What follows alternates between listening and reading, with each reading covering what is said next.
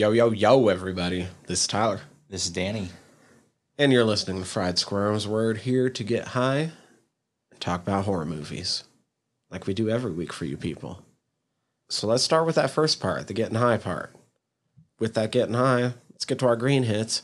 Danny, what is this Jay that you brought me today? Hi. So, once again, I went by our local dispensary here in town, Flower, and I picked up a six pack of the Hellenbach strain. So, with that being said, Hellenbach is an evenly balanced hybrid strain, about 50 50 split, and it's created through a potent cross of the infamous Animal Cookies and Georgia Pine strains. Now, it says that this is a super popular strain in Southern California thanks to its super well balanced effects and super arousing high. With that being said, the bud has a super delicious cherry licorice flavor with a slightly sweet nutty exhale. The aroma is of earthy herbs and spices with a notable punch of spicy anise.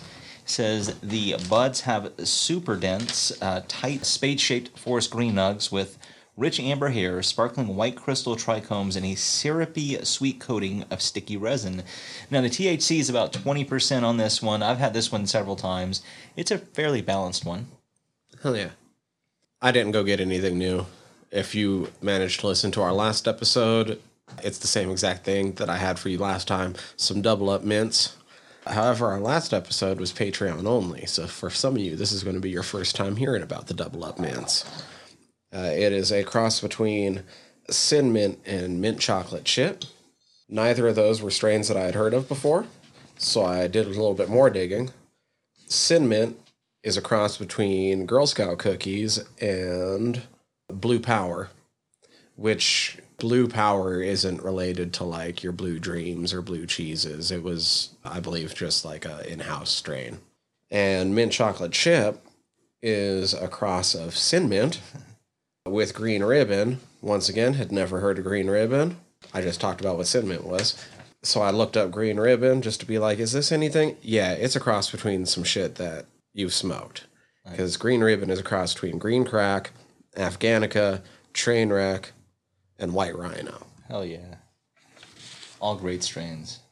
So this strain ends up being uh, slightly indica dominant and is testing in at about 23%. But because I had to do so much searching, I couldn't exactly tell you much of the other information on this particular strain because I kind of had to cobble it together. So that is Double Up Mints. As always, we'd like to remind you to go check out our Patreon since I already brought it up once. That is patreon.com slash fried squirms. At the very least, you will get episodes a week early. Very lowest level. Highest level, you could be chatting with us right now, hitting us up on the Discord, asking us questions, knowing what we're doing. Maybe we'd have more to say if you guys were asking us questions in the middle of episodes. That'd be a lot of fun. I'm up for it. It'd be fun. I think it'd be fun. You guys hit us up, do all that thing. Patreon.com slash fried squirms. With that out of the way, Danny, what do you say we get to our guts and bolts? Guts and bolts. All right. Annihilation, guts and bolts. Who and what went into the making of this movie? Spoiler free. Start off with your spoiler free setup for the movie. Oof, I didn't think about this. spoiler free setup for Annihilation would be Natalie Portman volunteers for a super crazy covert mission to follow in the footsteps of her husband to find out what happened to him in this region where she has to cross into what is known only as the Shimmer. And shit hasn't been coming back. Oh, that's true. So, of course, we like to talk about uh, the people going to making the film and the actors and actresses in front of the camera. And this week's actually a gentleman we've talked about before, more so in his writing capacity, but as far as his directorial credits, I am talking about Alex Garland. He is known for the films Ex Machina, the film that just came out, Men, and a film to be announced, but it's called Civil War. And his writing credits include the episode that we reviewed. That was episode 154 when we reviewed 28 Days Later. His novel The Beach was also adapted to film, which I've seen the film. I really like it. I've heard the book is really good too. All right, he's also known for his writing on the film Sunshine, the film Never Let Me Go, and the film Dread. All right. Now, from what I've heard, is that from how involved he was in the production, Dread should probably actually be his first directing credit. Ah, That's pretty neat. Mm-hmm. Nice. Now, this was based upon the novel of the same name by Jeff Vandermeer. All right, the cinematographer on this is Rob Hardy. Now, this gentleman's got some really interesting credits. With Rob, you can go back and look at his credit for the 2005 music video for Tori Amos's Sleeps with Butterflies. All right, he's also known for such things as Sigur Ros's Inni documentary, which is really cool. He's also known for Ex Machina. He's known for 2017's Euphoria. He's also the DP for Mission Impossible Fallout. He's done several episodes of Devs, the television series. He also is the DP on Men and the upcoming films The Man from Toronto and Civil War. All right, we have editor Barney Pilling. Now, he's known for the MI5 television series from 2003 through 2006. He's also known for editing Miss Pettigrew Lives for a Day. He's also known for Never Let Me Go, the film One Day, and The Grand Budapest Hotel. All right, music was composed by Jeff Barrow and Ben Salisbury. Now, both of these guys share a couple of different credits together. So if I repeat myself, just that's part of the reason why I didn't have it written down together. But I'll start with Jeff. Now he's known for Portishead's Sour Times, Nobody Loves Me, which is the music video from '94, which is really mm. good. He's also known for Ex Machina. Now I believe he and Ben Salisbury they both share the credit for Black Mirror, the episode Men Against Fire. This is back in 2016. From what I'm seeing from all this, is Alex Garland is one of these guys that basically has a team now. Pretty mm. much, yeah. Because you look at some of these credits. Jeff has also done eight episodes of Devs from 2020. He did nine episodes of Hannah from 2019 through 2020, Archive 81 from 2022, and the film Men. And Ben, he's worked on David Attenborough's wildlife specials back in 2001. That was Grizzly Face to Face. He's also known for working on The Life of Mammals, which is a TV miniseries, The Nature of Britain, Life in Cold Blood. So the, all of these are like nature documentaries, which is really neat. All right, now as far as films, he worked on Ex Machina. He's also worked on Beyonce's Life is But a Dream, which is a uh, TV documentary. I mentioned he worked on the Black Mirror episode Men Against Fire. He also worked on the Devs and Hannah television series, Archive 81, and of course Men. All right, the, we have uh, special effects done by Double Negative, Milk Visual Effects, Invis, Union Visual Effects, and Screaming Pictures. The producers on this were Eli Bush, Andrew MacDonald, Allon Reich, and Scott Rudin. Production companies were Paramount Pictures, Skydance Media, Scott Rudin Pictures, and DNA Films. The distributors on this were Paramount Pictures. They helped for the 2018 United States theatrical release. JL Vision Film helped for the Chinese theatrical release in 2018, and then Netflix released this worldwide in 2018. All right, we have several release dates February 13th, 2018, at the Regency Village Theater in Westwood, California. We have February 23rd, 2018, here in North America. That includes Canada and Mexico. And Netflix released this worldwide March 12th, 2018. That was mostly in the UK and I think parts of mm-hmm. Africa. All right, this had an estimated budget of about $40 million, grossed about 43.1 million worldwide, and the tagline I have on this is Fear What's Inside. So, since we just put out all those numbers and stuff and who it was all produced by, this probably goes in this segment more than the others. Did you see why this basically bombed? I heard there was like, what was it, one of the Ellison or somebody? There was a dispute with, uh, I think some of the, I don't know about the themes, but the intellects. Well, like so yeah. part of the problem was Paramount apparently didn't have any faith in the production. So they only produced one trailer for it that they put out a week before the movie dropped. Damn. Damn. Now, that means that trailer would have come out the same week that Black Panther premiered in theaters. And they only put out one trailer and released this movie against Black Panther going into its second weekend. Yeah. Okay.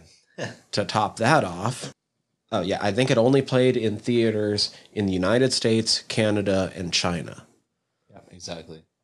to help shield themselves from potential losses on the film because they had so little faith in it, they worked out that release deal with Netflix. So everywhere else, it debuted on Netflix, Exactly. You're right. which is funny because now United States is the only place you can't stream it on Netflix. That's that's so stupid. Well, they kind of shot themselves in the foot with that dumb stuff, but what can you do? you put this movie out like a month after Black Panther. Yeah. and give it like actual trailers, maybe it wouldn't have bombed. Yeah, I would say give it yeah maybe like a few weeks after. let Black Panther do its thing, then drop this. Yeah, I don't, I don't know. You know, we've talked about it in the past. Fucking studios, man. What what can you do? All right. So moving into our cast, we've got quite the cast actually for no bigger than what it is. But I'm going to lead off with Natalie Portman. She plays the role of Alina, as if she needs an introduction. I'm trying to think where I'd first seen her, and I'm I'm pretty sure it was probably Leon the Professional back in '94. Then I know a lot I of mean, people. I would have saw her in Star Wars first because I know I saw Leon after. So. Yeah, it's like so she played, you know, Padme Amidala in Star Wars Episode One. She also, you know, helped in the sequel or the prequel trilogies.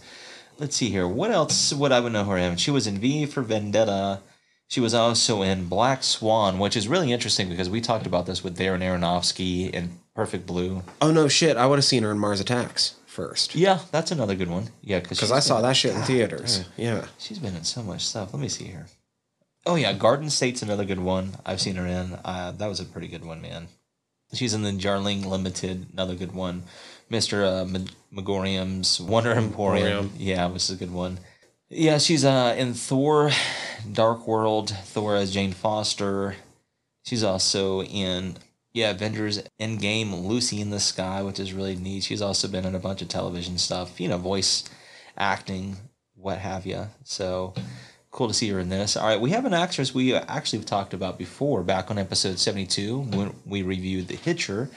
That is Jennifer Jason Lee. She plays the role of Dr. Ventress in the film. Now, a few things of note from her. She was in Fast Times at Ridgemont High. Some people might know her for her performances in Last Exit to Brooklyn. She was in Miami Blues, Backdraft, Single White Female. She was also in Shortcuts. Let's see here. She was in the Anniversary Party, which is actually a pretty good film. Um, she was in Road to Perdition, The Hateful Eight, which is a really good one. Uh, Anomalisa, another good one. One I just watched recently is a Brandon Cronenberg, which is David Cronenberg's son. His film is called Possessor. I plan on watching that soon. Yeah. Pretty decent film, man, I have to say. I don't want to get too much into it, but it's worth checking out. Now, Jennifer Jason Lee, she's been in a ton of other films I haven't mentioned, but, you know, check her filmography out, man. She's been in a ton of shit. All right, we have Gina Rodriguez. She plays the role of Anya Thornton. Now, a few things of note from her. Gina has, uh, she's been in such things as Law and Order. Some people might know her for uh, her role in the independent musical drama film Filly Brown.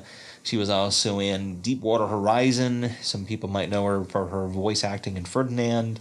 She was also in Miss Bala, Someone Great, and Scoob. And she also voiced the titular character of the Netflix animated action adventure series Carmen Sandiego. Oh shit! Where in the world? That's what I'm talking about. All right, we have Tessa Thompson. She plays the role of Josie Radek. Few things of note from Tessa.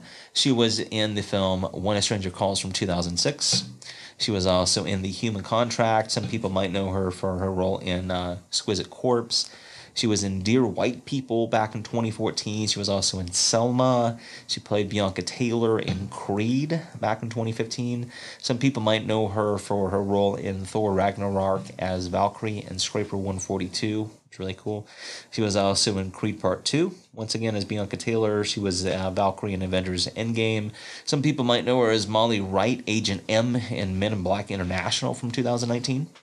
She was also in uh, the upcoming film Creed Part 3, which is currently filming. She was also in post production for Thor Love and Thunder, and uh, she did the voice of Lady and Lady and the Tramp. She's also been in a bunch of television series as well, so cool seeing her there. All right, we've got a pretty interesting actor now, mainly because of a lot of stuff he's been in more recently, but I'm talking about Oscar Isaac plays a role of Kane, right? Now, a few things of note from him. He was in Ex Machina from 2015. He was also in, uh, let's see, Robin Hood back in 2010. Drive from uh, 2011, Inside Llewyn Davis from 2013 was actually a pretty good film. He was in uh, X Men Apocalypse, which was really cool. Uh, he was Poe Dameron in the Star Wars sequel trilogies from 2015 through 2019. Operation Finale. He was in Dune last year. Yeah, Duke Leto. Yeah, dude, he was in the Card Counter. And that fucking beard. Yeah, scenes from a marriage. Let's see here. Yeah, man, Moon Knight. Yeah, he's been in a ton of stuff, man. I mean, I know I'm leaving a lot of other stuff out, but it's cool to see him in this. All right, we have Tuva Novotny. She plays the role of Cassie, Cass Shepard. Few things of note from her. She was in the film Stoned. She was in the film Possession, a film entitled Dear Alice. She was also in Eat, Pray, Love, and the television show Dog, which is um, I believe, if I'm not mistaken, I think she's Swedish. Um, so a lot of that stuff is from overseas. These either Swedish, Danish, something like that. But that was from 2010 through 2015. All right, we have Benedict Wong, who plays the role of Lomax. All right, a few things of note from him. Well, he played Kublai Khan in Netflix's Marco Polo from 2014 through 2016. He was in The Martian from 2015, and he was Wong in the Marvel Cinematic Universe since he appeared in Doctor Strange. So he's been in a lot of incarnations of that. He was also in uh, Dirty Pretty Things, which is a film I really enjoy, believe it or not. Let's see here. He was in uh, Shanghai from 2010, Johnny English Reborn, Prometheus. Kick Ass Part 2. I already mentioned he was in Doctor Strange and all those Avengers movies and stuff like that. He was also um, in Spider Man No Way Home as well. Shang-Chi and the Legend of the Ten Rings, which is really cool. Yeah, man. Dude, yeah, Wong's the shit. Yeah, he's been in uh, looks like a lot of television as well, man. A lot of voice acting. He was in an episode of Black Mirror. That episode is hated in the nation. So yeah, man, good for him.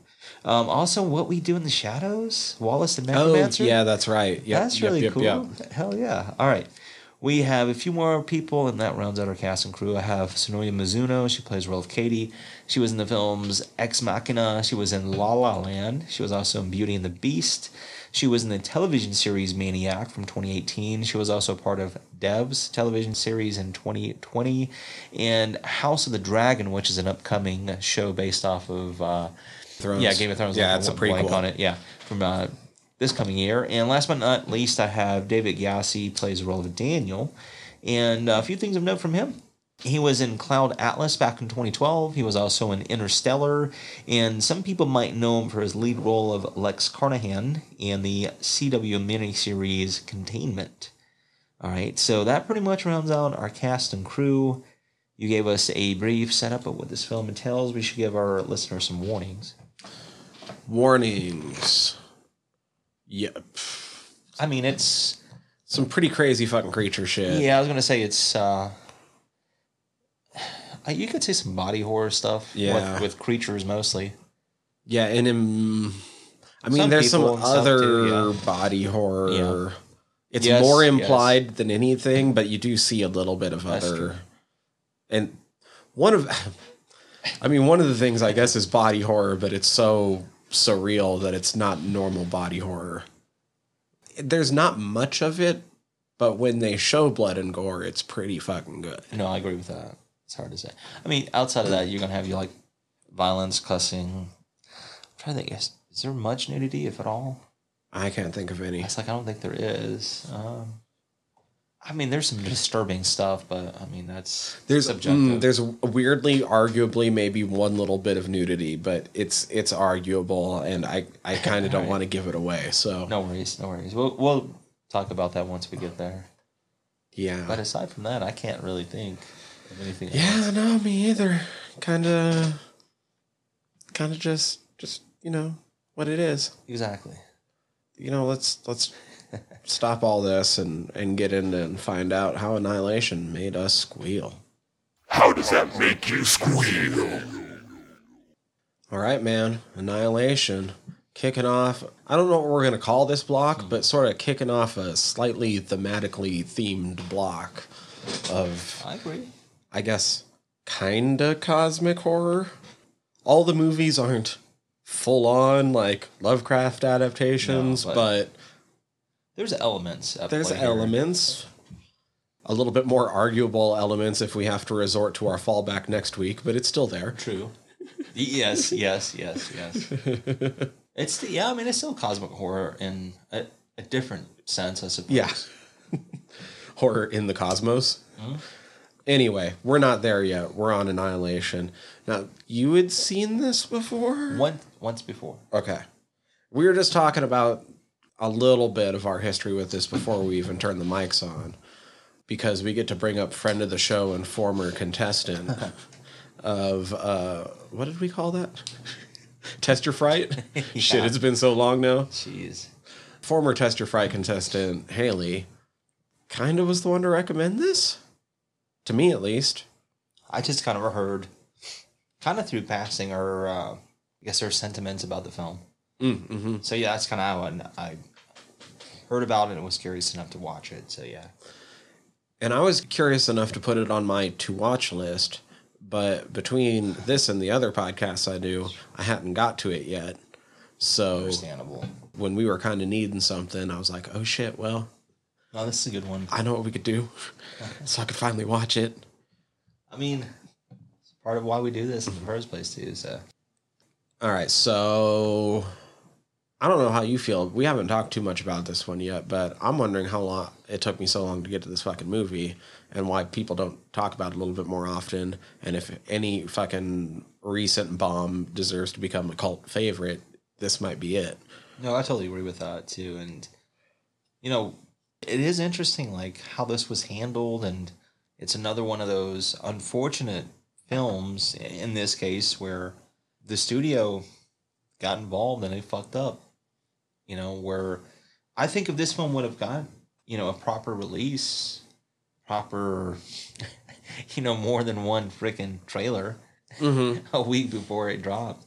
You know, like I said, if it, if it would have got its its due, it would have done better. I think at the theater, it's it's one of those. I think ones so, that would have done a lot better, but I, I do like the fact that it is right now in that cult status, if you will. Um, but I think Or the more, potentially. yeah, it's like the more eyeballs that are, you know, that get on this film, the more people will get exposed to this kind of genre. It's it's a mix of a couple of different genres, I guess. You know, sci-fi, horror, maybe a little drama. Mm-hmm. You know, stuff like that. Maybe a little, I don't know, a little action, I suppose. There's some action in this, but not not like uh, you know, like a predator or an alien or anything Right. like that. And I think so. There was only the one trailer made. I do remember watching the trailer after Haley told me about the movie at work.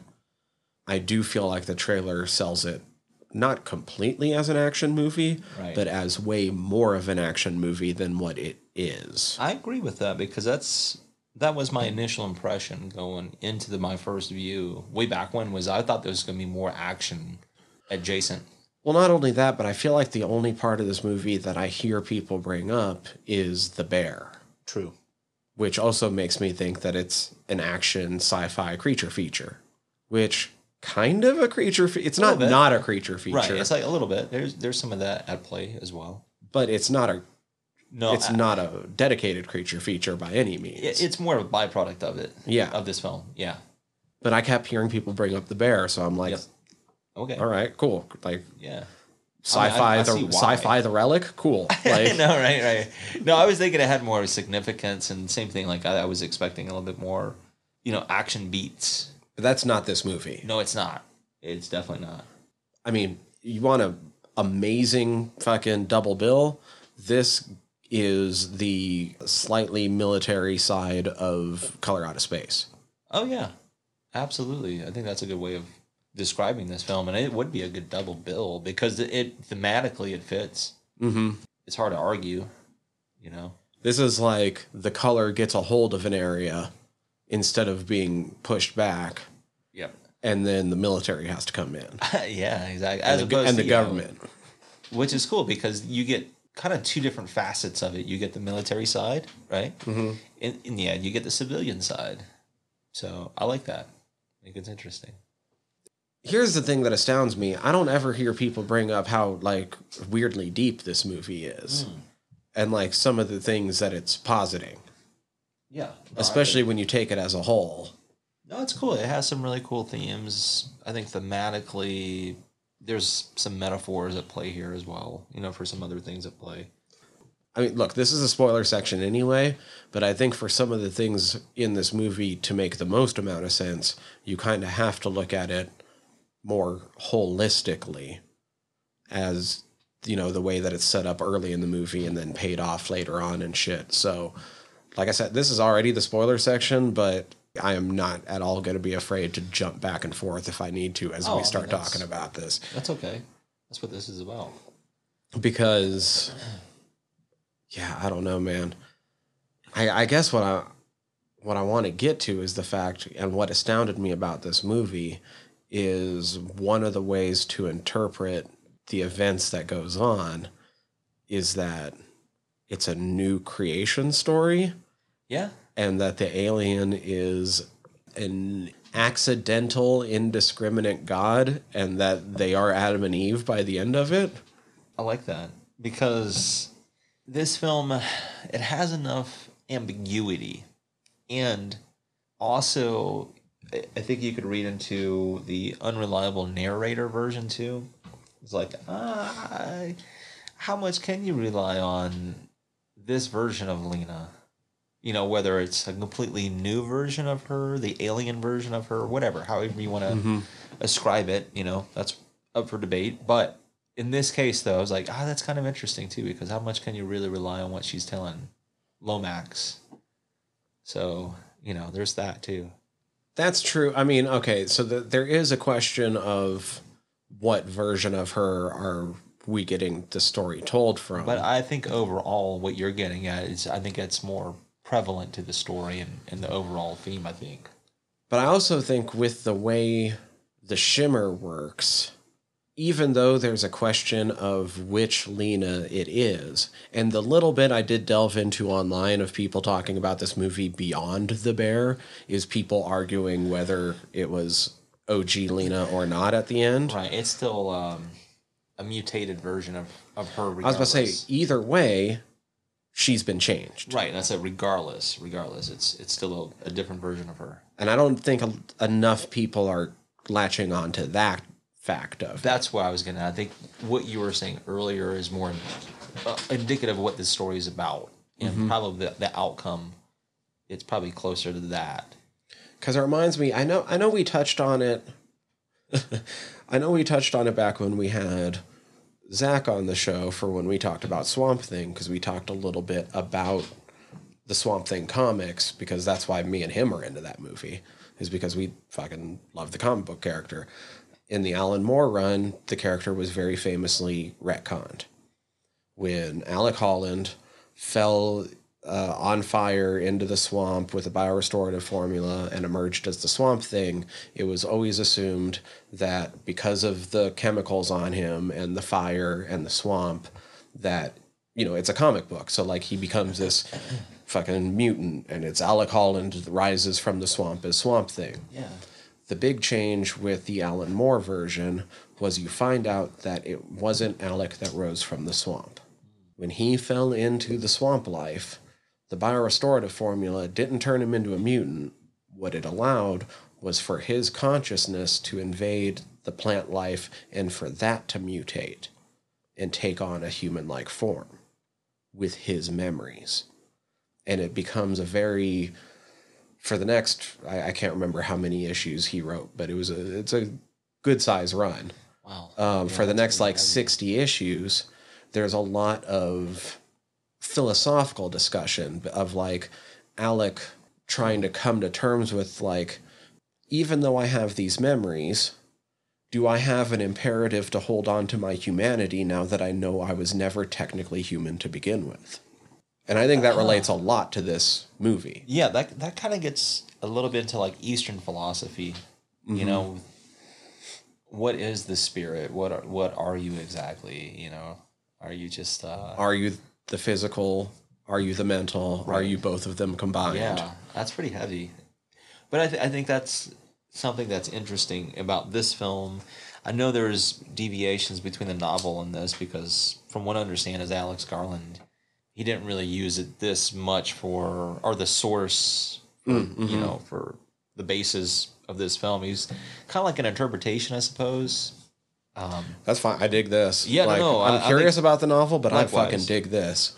No, I really like this too because of what we're talking about now. And when films make you think, and I hate that this film is too intellectual. Well, maybe you're fucking too stupid. Sorry, but it's like maybe some of us actually enjoy that and quit taking that for granted. Like horror and sci-fi fans are not stupid, man. We like something to chew on.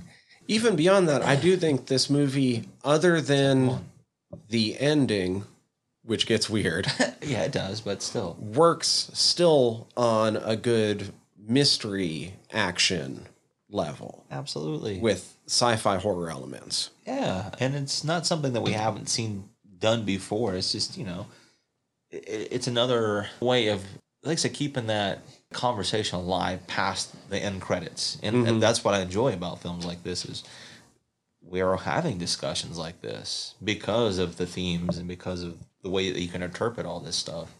You know, and that's okay. It's subjective. You know, no one has to be right or wrong necessarily. It's just it's cool. But I, I think kind of what you were saying earlier about the Adam and Eve aspect of it, because even their names are kind of simple. Cain, I mean, you know, you could you could say that's a little biblical. Uh, you know, her name is just one letter off of, of a scrambling of their names combined anyway. But the point being is, like I said, it's it's kind of like a, a new, I don't know, a species, a new consciousness. The theme itself is about self destruction. That's what the annihilation is. It doesn't mean it's like a, a suicide, right? It's just you're taking something, you're mutating or they're deconstructing it and making it something brand new. Well, and I feel like that misunderstanding of the way annihilation is being used is part of the reason why the end events play out the way they do. Because honestly, it was kind of corny, but you get Yeah, you still. get the title drop from Yeah. Jennifer Jason Lee Yeah, where she yeah, actually says it's annihilation and that freaks Natalie Portman out. So she takes what comes next as a threat. Yeah. But it's kind of like once again because this is cosmic horror. Like this is kind of the color out of space. Yeah, one hundred percent. Kind of like how in Lovecraft shit when we talk about Cthulhu, we describe him as dead but dreaming because we don't have any other word for what he actually is other than dead. We don't have a word for what's happening other than annihilation for what's going on. Right. I guess from for from our perspective, our human perspective, that's the closest we have for what is happening.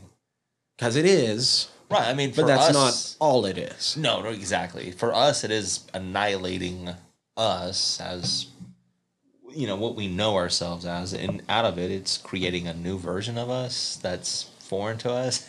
Mm-hmm. You know, but I, it's interesting because it's still using our consciousness, our thoughts, and things like that, and even physically parts of us Right, from it's- from everything that's themed up to that point in the movie. Yeah, I, I think that's probably why films like Invasion of the Body Snatchers and stuff like that, when as a kid, freaked me out with the whole doppelganger.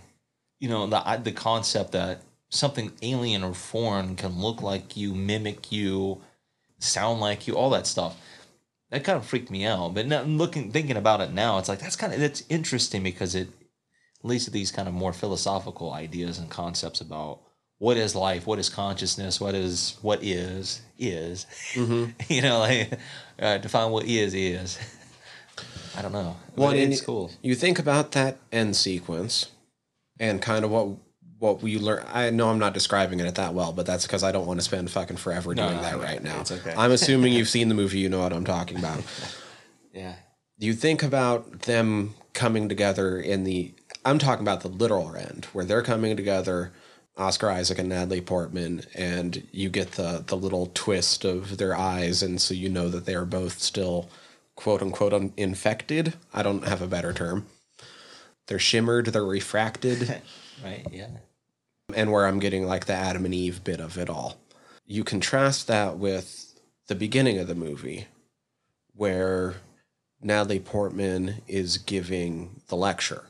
Not the very beginning. I do love how this movie starts, but the beginning of focusing on why she ends up in the position she is now. And she's giving the lecture about cells and how life originated and how you start with the one and the one becomes two and the two becomes four. And she's like that at some point there was the one maybe just one lonely cell out there that lands here and it becomes two, which we then see. with her or with him. It starts with him, then her, so forth and such. As they were saying earlier, as she was saying earlier. No, I think that's what this film does in a clever way. Things like that. They're giving you enough expo. They're giving you enough little clues and hints to where it's this is not a super complicated film. It doesn't have to be. It's just if you're paying attention, it kind of lets you know. But then, ki- kind of the best cosmic horror side of it, and it still continues to relate to what happens at the beginning and what happens at the end. She ends that lecture by pointing out that the cells that she was showing on screen while she was explaining that, you know, this is how life replicates and how cells, you know, and how life forms, this was from cancer. Exactly. And much like cancer, the being, whatever you want to call it, seemed to be a- acting by the time she gets a chance to analyze it. It was indiscriminatory. It might not even have actually known she was there. It was simply acting in accordance with its location. Yeah, that's pretty interesting. I think too using like cancer and you know the the idea of mutations and change, if you will. You know, it's in a sense it's an invasion, you know, mm-hmm. to us, but it's also part of us. It's like cancer. We have cancer cells naturally. It's just like they're they're turned on. Yeah, they're, they're, it's just these these processes that It's- turn on and it- don't turn wild. off. Yeah, it's like it's kind of scary to think about, but that's the thing. It's like they're still inherently in us, but they're we're changing. There's there's a change. In this sense, it's an, an annihilation, a self destruction. You know, which ties into the themes of the movie more Right. because it's explicitly pointed out during their journey that they all have self-destructive tendencies in one way or another it's hinted at that just sort of being endemic of the human condition which arguably is absolutely true yeah. and Wow. the end with the humanoid, no matter how you want to interpret what was going on, whether it was simply reacting to a stimulus, whether it was trying to communicate, it was reflecting her. And as a reflection of her and the human propensity for destruction, it ended up self destructing everything that it had built in that place. Right. Yeah. Self implosion. What happened? because beyond her just tricking it with the grenade, it chooses to go down and then set fire to the things that is of it. Right. Like you were saying, self destruction. It, it was all its creation, which is interesting. In one sense, too, it makes me wonder if that stopped Kane, you know, Oscar Isaac's character, his his mutations and self destruction. Like, I, I don't know. Uh, Maybe I'm just reaching here, but it's just kind of curious. But the whole point, I think you've already hit the nail on the head. Like I said, is more about this I don't know what you would call it. It's not like a consciousness. It's not really a being. It's not a creature. It's just a presence, Mm-hmm. and it's just whatever's in its its sphere. It mimics. It changes. It It's- replicates. I mean, it's essentially, it's kind of a god, but in the sense of how most people tend to think of a singular god as being a creator. Yeah, yeah, yeah. but it is merely the creator aspect. It's not even for sure knowable whether it has consciousness beyond that. I know. Then that's that's kind of the weird. Like, what the fuck? Like, I mean, it's a cosmic cancer cell, yeah, exactly. I mean, that's it's as simple as that. It's yeah, it's like it doesn't. or a cosmic carcinogen. yeah. It's causing cancer, or a cosmic form of cancer around it. yeah, that's like Yeah, you don't have to ascribe anything other than that to it. It's like just try to avoid it at all costs if you want to preserve whatever identity you have, I suppose. You know, Right. But Like I said, this is the cosmic horror bit. Like, Cthulhu isn't evil. Cthulhu exists, yeah, it's just uh, and we just happen to accidentally inhabit the same plane as it at times. yeah, that's wild, man. That's And that's just bad for us. Yeah, it's It's like walking through the lawn and accidentally stepping on an ant. I'm gonna You didn't you weren't evil to the you weren't trying to be evil towards the ant. I was gonna You say, didn't I- even know it was there. I'm going to reference this a little bit because uh, it's it's worth mentioning. Reading a little bit more of uh, John dies at the end. It's there's some stuff in, in the book that talks about this a little bit more because of Korrok, you know. But it, it it is it's just like you know are we just like a petri dish where these things are playing with us and you know we're having all these existential crises and it's just kind of like a game to these beings Mm-hmm. who knows? But here they are. Here it is. I referenced it already. I love even just the beginning of this movie. Yeah, The opening up in the middle of shit happening. I think it's really cool. I like And all of that stuff. It man. sets up a bunch of questions that get answered in the course of the movie. It ain't a J.J. Abrams movie. It sets up. true, true. You're wondering where did she? You know, they're asking her all these questions, and it just makes this mystery get deeper and fucking deeper. You're like, fucking, why? First off, why do they have to have hazmat suits on? Why is she tied to a fucking chair? Yeah, why? Why there's? Why is there this observation group And they're gallery? they're asking her where she was. How come they don't know? How come she doesn't know? Yeah. Like, What I what I like too is how she's kind of mirroring some of the answers that Kane gives her when he returns, mm-hmm. and I like that. I was like, ah, that's little subtle clues, subtleties, things like that. I was like, I, I like that too. A refraction. actually, you know what? Since you just mentioned Kane returning, I'm gonna I'm gonna just jump again and okay. change topic real quick. Lots of people ask about whether it's the original her or not. Is it the original him or not? Yeah, that's a solid point too. I'm uh, I'm kind of leaning probably not, but once again, I don't know who's to say for sure because of, of what we've already talked about too. It could just be him, but a mutated version of him. You know what I mean? And because at this point he doesn't, because of the nature of learning the kind of knowledge that you can learn in the shimmer. Oh yeah. Oh. Once again, we're talking like this is cosmic horror, Lovecraftian level of fucking madness breaks based on knowledge. yeah. Yeah. He's not sure if he's him or not, which would be reflected by whatever version of the humanoid he ended up with, Solid. much like there was one changing into her at the end.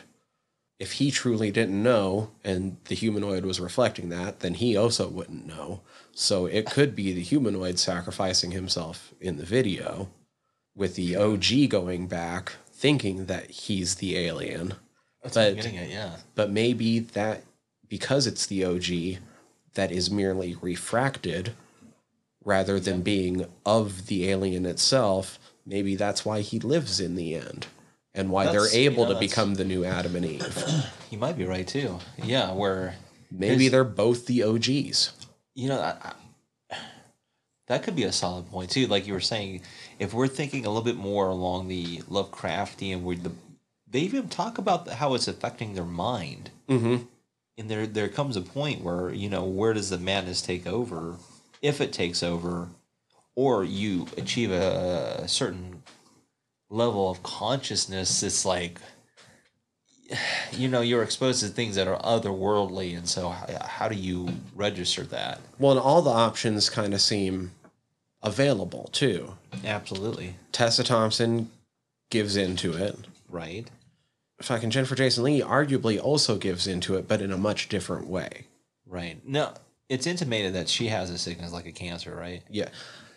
So once again, thinking that this was going to be more of an action sci-fi horror, when they mentioned that all of their DNA is getting warped by the shimmer, I thought for sure that that meant that her cancer was going to become a creature that was going to rip out of her. I- mean, Very well could have. That would have been pretty cool. That would have been more like some John Carpenter shit, you know, or something like that. Some used in all that weather. But I, I could see that. But it makes me wonder too because of the way she kind of, I guess, self destructs. You know, if you, if you want to use that, it's almost like a rebirth too. You know, because it appears like because she gave into it, all that mutation and just maybe that was like a, a form of enlightenment for her or something. I, I don't fucking know, but Well, she had faced it.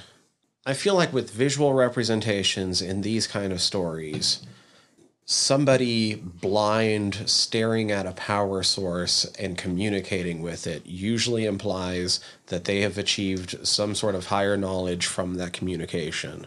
And before she turns around when Natalie Portman walks in, you can see that she has been mutated by the presence and doesn't even have eye sockets. Like it's Exactly. fleshed over, and she's sitting there communing with this. So I believe she oh. has attained some form of higher knowledge, but has also given into. I was it. like like she like a symbiosis mm-hmm. where it, right now she's more of a vessel for it, like a conduit. right. Yeah, where it's She's giving it human matter to play with. that's what I was going to say. She is the vessel for it communicating back to Natalie Portman's character at that point. Mm-hmm. Yeah, inside the lighthouse and that hole and all that shit. Yeah, that that to me makes a lot more sense, especially you know doing a lot more of these films in this theme with cosmic horror and I also think that like I said what they're the way they're doing it visually gives a little bit more credence to what we're talking about. You know, um, which is fun. I, I think this helps explain the movie maybe a little bit better for some people who are still confused by it. You know, like I said, eh, you can still interpret it however you want to. That's okay. That's objective anyway. Now, I do want to go back real quick to the Tessa Thompson thing. When I was watching this movie, I couldn't help but end up identifying more with the way she chose to confront it all. Now, I don't think I would have went like plant ways like she did, Right. because like that's just not my vibe. Yeah. But I might have tried to like approach those deer or something and like become one be with them or something. Cute as fuck. Or I could also see my my dumbass doing something, trying something stupid and edgy, and becoming some sort of fucking living monster accidentally. yeah, I mean, pretty neat. But I, you know, I, I can't blame her. Like, she succumbed to it because she recognized what it was doing, what what was happening, and well, and she she seemed to recognize that some semblance of her was going to continue in some way, and she was okay with that. Some of the others were scared of not being the them that they always were. Yeah, I, I was gonna say with with Tessa Thompson's character, she talks about was it Sheppard, the one whose scream was captured by the mm-hmm. bear or whatever. She didn't want that to be the last thing that she was known by, Yeah, something like that. She's like, no, I'm not going out like that. She would, rather, you know, and I guess in her sense, be one with nature. You know, take on that form if she's gonna, you know, retain some semblance of herself. Which, like, it's weird because this movie kind of bridges faith systems through this sci-fi concept. It does. because th- that's her just choosing an afterlife where she, be- like you said, becomes one with, really kind of becomes one with the universe in a way. Yes, I mean she. Not just necessarily nature. She goes out in a very particular fashion. but- Right, but it's still a part of this the shimmer, mm-hmm. that cosmic entity, like you were saying, that cancer or whatever, the carcinoma. It's still interesting. Yeah, you're still succumbing. You're still giving in. It is still a part of a self destruction and a rebirth. Well, okay, here's the thing. I didn't think about how I was going to talk about this because it's kind of a, a neat, just, it's a visual thing to help clue in on this movie. But you notice as people change in the shimmer, they'll take on aspects of their teammates. You see, if you're ah, paying enough attention, if you're paying enough attention to like the videos and the couple things we do get, like Oscar Isaac's tattoo ends up on one of his homies. Like four different people end up with that infinity tattoo. You're right. They do take on aspects because it says a refraction. It, it takes mm-hmm. on all of these things. And we see that a lot of the refracting is things that were close together anyway, just sort of getting melded together. Uh, you know, here's something that's cool. I, I thought it was interesting when you when you read a little bit more about this film, and they talk about it too. And, and the closer you get to the source, the things you know, whether it's plant life, animals, etc., people, they become like a more mutated, a more extreme mutation. Whereas on the outer rims, it's slight like the alligator. It's just mostly its teeth. Yeah. Whereas you know the bear and things like that, there's you see what happens. Um, so I was like, that's kind of interesting too. It's it kind of gives you an idea. Like, so the closer that you are to this source, the more uh, the more likely things are just going to be heightened. Yeah. You know, and, and the film does a good representation of that too with the characters. I think. But I think since the most noticeable physical thing that gets traded around is the immortality, the the, the infinity symbol, yeah. the infinity symbol tattoo. Who even originally had it? Was it originally Natalie Portman's character, or was it originally the fuck? I can't remember her name. The cop, She did. I, uh, was it like Anya? because I know she ends up with it. right. One of the characters had it on her hand, I think, before she went into the shimmer. And then the body of the guy in the empty pool, that was the guy that Yeah, have the fucking intestines. the intestines. Which, by the way, that's just a beautiful scene. If you're Oh, into yeah, fucking macabre gnarly. art, like it's gnarly, but it's fucking gorgeously composed. Like Oh, it without is a doubt. fucking amazing. He had it too, It's interesting, yeah. but it seems like the movie might be also exploring the different ways the infinite happens. I can see that. Like you have getting eaten by a predator and being part of the natural life cycle. You're part of their energy that goes into them. They die. The fucking you know Right, this the fucking circle of life sort of shit. Yeah. You have literally like this gal's consciousness and words being transferred and that being the last part of her to live on and sort of like the idea of immortality through memory in a way which it wasn't true immortality because that thing could still die but you, you get what i'm getting It, at it, there's, it's still passing. It's it's it's a passing on right, right, right. It, it's not lost but because that that gets back to like physics with energy. It can either be created or destroyed. It just keeps kind of recycling itself. and then you have tessa thompson more directly than simply the predator prey relationship sort of becoming one into the infinite the infinitude of the universe just like this is it like Yeah. i know what's happening i've accepted it going into that and then you also have the implied concept of the infinite by the fact that these things just continue to create with Right. them becoming potentially the new adam and eve at the end I, I and not being uh, immortal in themselves, but in continuing this going. right. It's Once again, that's the cannot be created or destroyed sort of thing. yeah. It's just like it's what appears to be death is just a rebirth of something that Else. comes out of that. Yeah, it's it's just a cycle. It's just a con- continual cycle, a lot like this. Is that these people haven't necessarily died per se.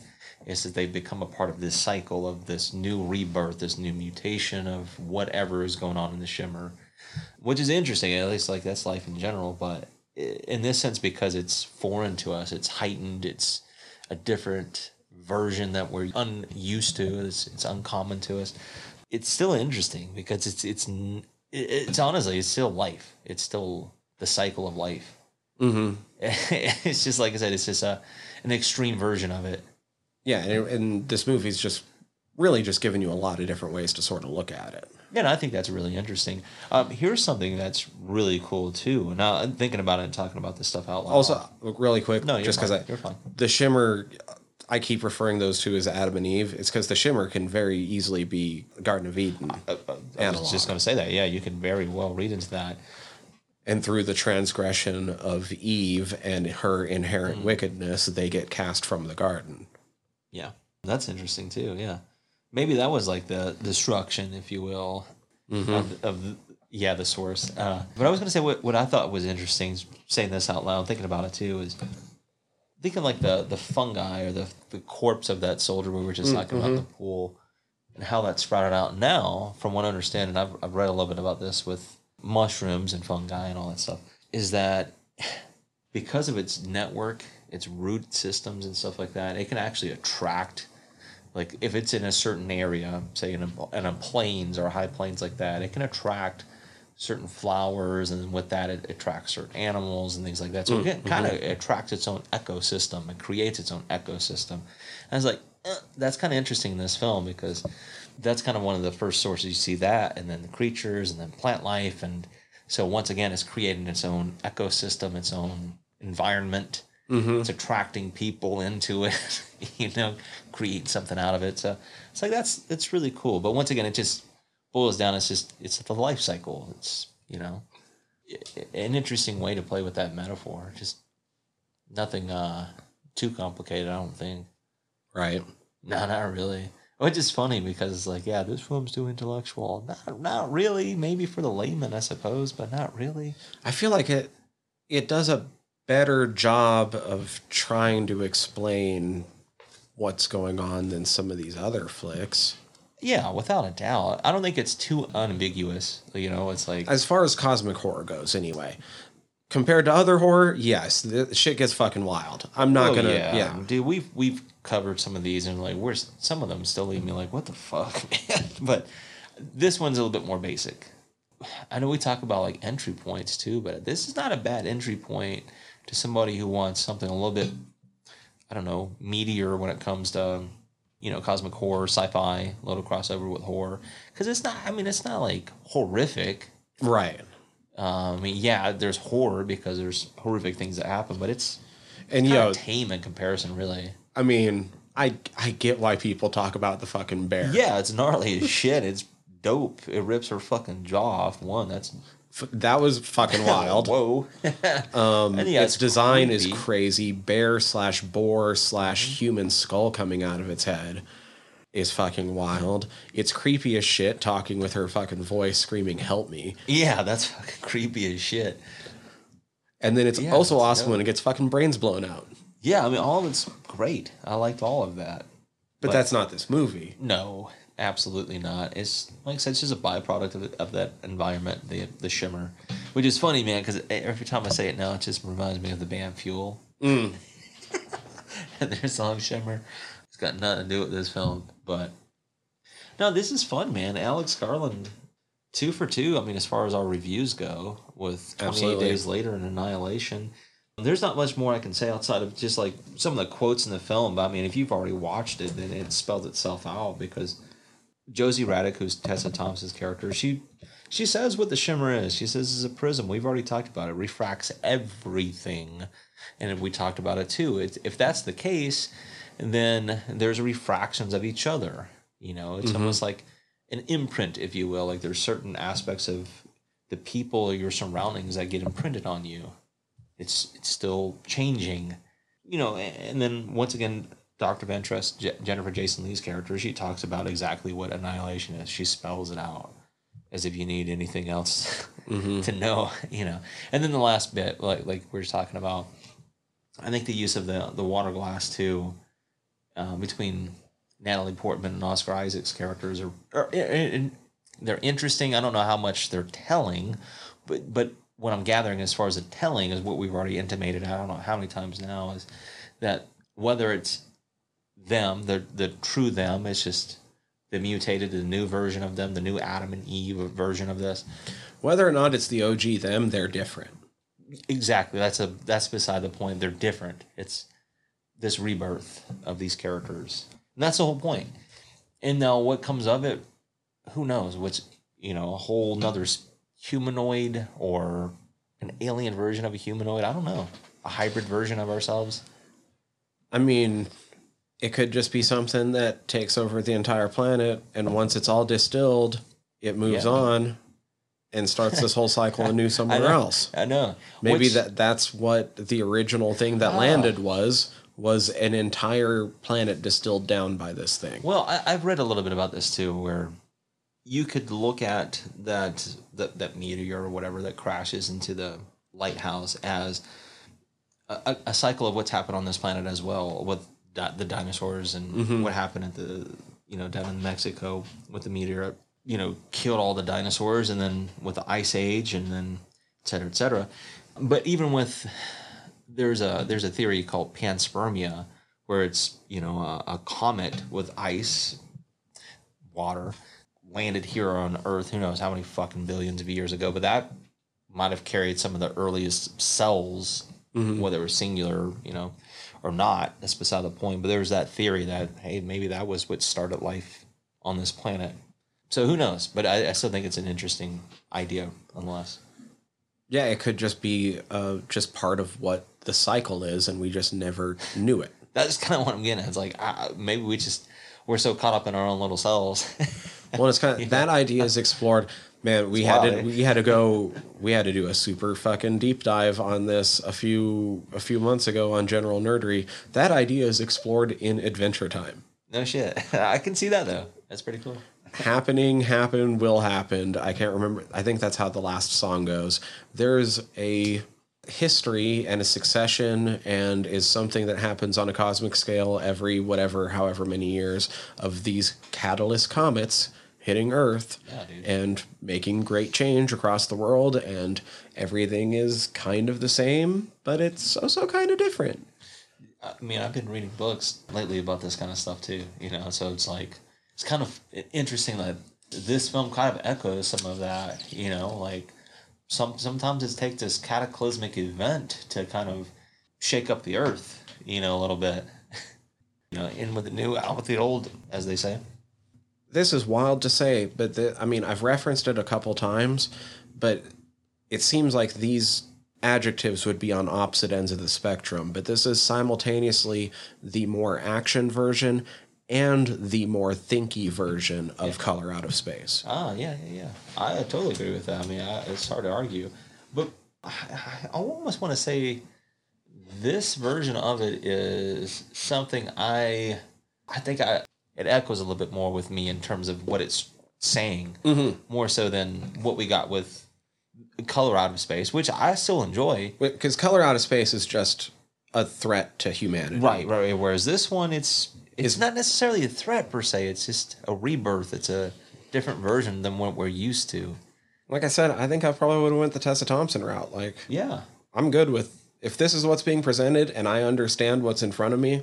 Yeah, I'm I'm, kind of okay. good with it. Yeah, and that's okay. I'd rather this be the version that lives on if that's going to be the case. Like I said though, I there is a small chance I'd try something fucking stupid. I mean, it depends on what the possibilities are too. Because I'm like, well, what are my options? well, because here, like here, here's what I'm thinking right now. Like, and maybe it's partially because I've been playing a lot of Elden Ring. One of the first bosses in the game that matter, the first uh, demigod that you face, generally, Okay. I think there's ways you cannot have him be the first one, but generally is Godric the Grafted, who literally like that's his thing. He grafts like warriors that stand up to him and he thinks worthy and he kills in battle. He grafts like their arms and shit. Ah. Like it's fucked up. like he's this giant, you know, hulking monster with all like tens of arms coming out like the backs of his shoulders, like holding his fucking cloak and shit you go through i mean minor spoilers for fucking elden ring whatever. Whatever. in that battle he has a second phase when he gets down to like half health. And a cutscene plays and like his whole thing is grafting anyway right? So he had this dragon corpse that he was inspecting and trying to figure out how to use when you first show up for the battle. And he's like you know he gets t- down to half health and he gets desperate. So he's like all right fuck it i'm going for it and he basically like i can't remember if he cuts his hand off first or if he just like reaches up in there but he like cuts the dragon's head off basically i think he cuts his hand off cuts the dragon's head off and like just shoves his fucking head up into the back of its head and it just becomes part of him Oh shit. and he, it, he starts like spewing fire with it and shit oh, okay. so I was thinking like hmm. that bear boar hybrid is just in the other room. Like, could I have that for a hand? like, you know what I'm saying? Like, I would do something stupid like that. Man, you know, the, the more you're you're saying this, the more I'm thinking, and the more we review these films. It's like somebody needs to collaborate. There needs to be a collaboration between somebody with like this cosmic horror vision with somebody who's into like the cyberpunk, you know, like morphing of weapons and you know beings and man, because then you could really start playing with some interesting ideas.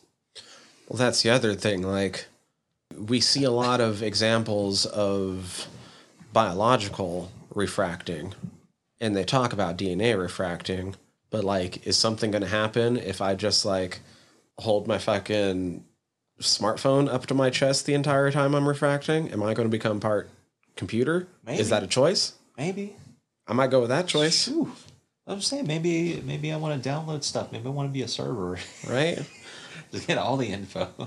I don't know. You know, it's there's endless possibilities in, in this scenario, and that's fun. That's what I like about this is there's so much room for play and for creativity and for all kinds of neat shit and weird shit and bizarre stuff. Whatever you want to use adjective wise, you know, doesn't matter. It's still fun. I, I really enjoy this. I I'm, I'm discovering that about myself. Like I, this is one of those subgenres like I really fucking like because it gets spooky and there's it's limitless. Really, um, yeah, it's pretty gnarly. Or the one other I'm curious about in this movie, if at the end, when Ventress turns into the fucking Mandelbulb, Mhm.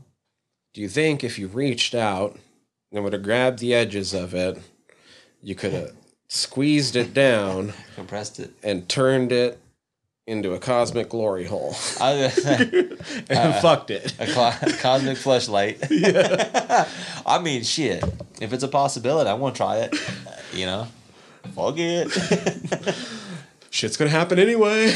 Oh, that's like that gives a whole different meaning to rebirth and all that other stuff. you Right. know? The cosmic seed. Yeah, in, instead of it sucking a fucking blood Wow. tear from Natalie Portman, what if you just would have fucked it and just, like you said, cosmic fleshlight? Well, then you, I would imagine that part of you might become like the godlike. You'd have God dick. I mean, you could become a god of, of a whole nother system of being or whatever. Whatever. I mean, maybe I don't know. That's if it's in the possibilities, maybe. Yeah, just maybe. Who's to say? We'll never know. Oh, I was going to bring up the one possible bit of arguable nudity. When you see the humanoid, Yeah, And- yeah, yeah, yeah. it's got a vagina. It does have a vagina. Yeah, it's like, uh oh, there it is. Yeah, there's some sequences in that that was pretty good. One of them that kind of got me towards the the end was where she gets pinned up against the the door. Mm. You know, I was like, oh, I wonder if the doppelganger version of her is literally trying to like meld into her, like trying to take Right. her over. But it wasn't. It was more like mimicking her. I was about to say the first time seems more sinister. The second time, it seems like it's just an idiot. Right. It, it- It's trying to mimic her and doesn't know how to in that scenario. Right. It's just it's literally going through the motions, and it, it's because it's, it's not a consciousness. It's just it is what it is. Um, it's just mimicking. And I was like, oh, okay, that's that makes a lot more sense in that regard. But that that was one of the few things, like I said early on, that kind of made me think. Uh, This is. Do you know what it reminded me of? Remember sometimes when video game companions would have terrible AI, so they would be set to follow you from like a certain distance. But that meant sometimes when you go into rooms, they would just get stuck in the doorway Oh, yeah. and they wouldn't know how to get out of the way. you're like mother sucker, get out the. Yes, yes, yes. That's kind of what it reminded me Yes, that's a solid point. Yeah, it's just like I'm not programmed for this. I I don't know what I'm doing. I can only respond to this so far. And then once you're not, once she doesn't have the strength to move against it so that it moves as well. Yeah, but here here's what I'm going to say about this. I think it's easy to get lost. Kind of what you've already said too. It's it's easy to get lost in, in trying to think of whether or not her Natalie Portman and uh, Oscar Isaac, his character Kane, whether or not it's the real version, the alien version, whatever version, doppelganger version. I think that's beside the point. It doesn't really matter at that point. It, it's this. It's a new version of themselves, regardless. Yeah. That that's that's the point. That's what I'm saying is because of all these little things. And I think that's what the film does clever is like, man, if you have OCD real bad, god damn. Because you'll get caught up on those little things and those little hang-ups, which is clever, which makes this film fun. But I think the overall idea and concept is, yeah, uh, it, it's just, it, it, however you want to describe it, it's, it's just this this thing that's going through the universe and it's creating new, I don't know, a, a new version of, of our life as we see it, or however you want to describe it. Once again, So here, like like I said, maybe they both survived when the humanoid self-destructed because they're both the OGs. right? Uh, You know, they're changed. And this is obviously an extreme version of it, but in some ways a self-change is it its its own rebirth as well. Yes, I mean we go through change all the time, and that's what. Honestly, that's and they, they said this is that's what life is. It's a cellular process. It's we die because it's we stop replicating cells. If that that's the point, um, you know. If not, we live forever. This can also just be a metaphor for them getting through the fact that she cheated on the on him Oof. and getting to the other side and the new phase of their relationship. That too. That's a good point. It's a rebirth of them as a couple I was gonna say that's that's another metaphor you could use too. It's just this yeah, this couple going through because that's also something that happened in this movie that we Yeah, haven't touched yeah. on yet. Yeah, yeah, and it's kind of intimating at some of these other characters too, going through like that kind of stuff too. Mm-hmm. It's just life. They're they're dealing with life struggles. They're dealing with change in their life. Yeah, yeah. This is how they're coming out of it on the other side. Some self destruct. Some give rebirth to a whatever Mm-hmm. relationship, et cetera, et cetera. So yeah, I think that's another way you can read into this film as well. Honestly, there's probably ways that you can look metaphorically into the ways all of the others go out compared to what struggles they were having, but True. fuck, that's a lot of thinking. Yeah, and I don't think I don't know how much this and nothing really would be warrants it. substantiated. Yeah, I, I- It would just all be head headcanon, which is still fun. Right. I want to say it's kind of like their death, if you will. It's kind of reminiscent. They they were kind of fighting against the assimilation. So they literally in like this self destruct sequence. It's either you assimilate to the change, like Josie and Natalie and Mm-hmm. you know Ventress and all that stuff. They were willing to accept it and assimilate, however their version of it was. And some of these other characters were fighting against it and it annihilated them because they were it was going to happen regardless. So it, it consumed them instead. Mm-hmm. you know they became a part of that that's other cycle of life. They got shat out on the other side you know, uh, you know whatever whatever. That's how i interpret it. And however anybody else interprets it that's okay because it's subjective once again i'm okay with that yeah that's what i got uh, one thing i do want to say too is the score in this is pretty good like Yeah. especially the uh, closing credits. It's like, yeah, this actually they did a really good job of scoring this film. It kind of heightened certain sequences, and uh, yeah, it was tasteful. Cinematography as well, visual effects were really done well, man. I mean, it's a really good representation, I think, of maybe what cosmic horror is, or at least this case, like the color out of space Mm-hmm. esque is. Yeah, it's pretty cool. There was one quote I wanted to bring up because of how brilliant it is by the time you get to the end of the movie. Yeah, and it's yeah. when Oscar Isaac asks Natalie Portman, Are you Lena? Because either he's not the OG who was sent to find. Either, I know either he was a version of him that was sent to find her, or he's asking her if she's herself. True. That's solid, man. And like I said, that that's you can interpret it in that sense, the relationship sense. You know, that's okay. But I'm going to stick with. Uh, I'm just going to stick with the fact, like I said, they're just it's new versions of themselves, Mm-hmm. regardless if it's OG or not. Regardless, it's they're still a new version of themselves. I'll leave it at that. Good film though. It was a. I Oh, think it's also a good way to just super pretty. yeah, no, it really is. It's like I think this is a good way to kind of kick off what we've got somewhat, you know, planned thematically. I think I'm going to be finding out if it's available on 4K Oh, dude, yeah, this is a because. I watched it 1080 upscaled and it was still fucking beautiful. So yeah, exactly. No, this is a really well thought out film, and it's interesting too. Like we've already mentioned, where Alex Garland he drew, you know, from the book, but he didn't really use it as a huge inspiration for what he did visually. And mm-hmm. it's just, I was like, oh, that's kind of neat. From because what from what I understand is like you can actually adapt the the novels because I think it is a part of a trilogy anyway. Right. I think It's like Southern Reach, I think is what it's called. Yeah, I guess most of it is from the first one, but there's a couple aspects that he pulled from the last one. Okay, that's neat. And then a couple things that he just sort of simplified. I'm still kind of curious, you know, I- whether or not I read them. That's one thing, but I'm Like, still kind of curious. Like the humanoid at the end doesn't exist in the book. Okay, It takes the place of two separate things Hmm. from the book. gotcha. Okay, still, it's it'd be interesting, but I like what he did regardless. I do too. And it's got me curious about his other work, uh, Men being one of them, of course. Yeah. no, right?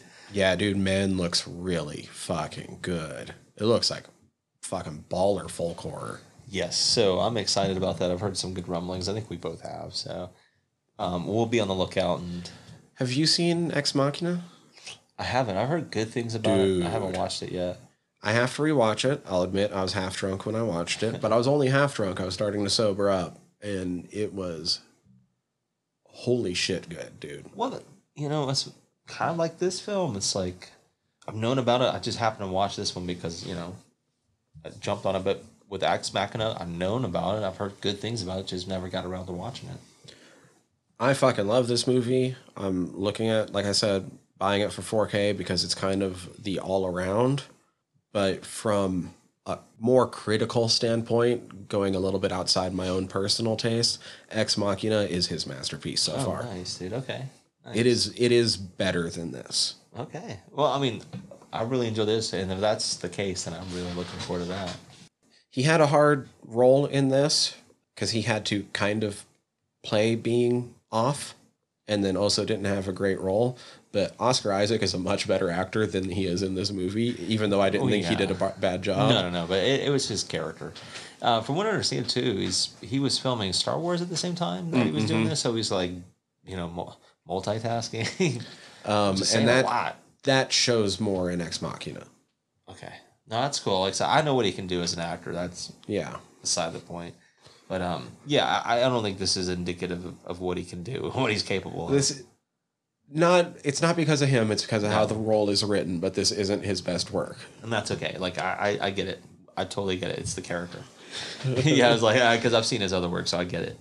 And he, fuck, he's so good in Moon Knight. Well, I, like I said, I've seen not all of it. I need, I need to finish doing, but I've seen what he can do in, in roles like that too. So So we're not entirely sure what we're going to be doing next week because, as has been history on this show, uh, plans fall through. such is life, right? But we do know our plan and our backup for next week. So we will give you both in case you want to get ready. Yep. The plan next week is Mandy, Yes. but that's a plan contingent on a guest because we would really like to talk about it with him. Fuck yes. If that doesn't happen, we will instead be watching Aliens because it's been too long. Yes, and that's another fuck yes, regardless. Yeah, absolutely. I mean, it, it kind of fits in. It does. We've already talked about it. Still cosmic horror, just not cosmic in the Lovecraftian sense. Yeah, out in the cosmos horror. Yes, yes. It, it, technically, it's in the cosmos. Yes. it's an alien causing bad yes. things. Yes. So it's technically a cosmic horror film. you know, series in this case. Either way, we're going to have a great time. Absolutely. I'm really hoping it ends up being Mandy. Ah, me too. Me too. But you know, regardless, we're gonna have fun. I'm not going to be mad if it's aliens. Likewise.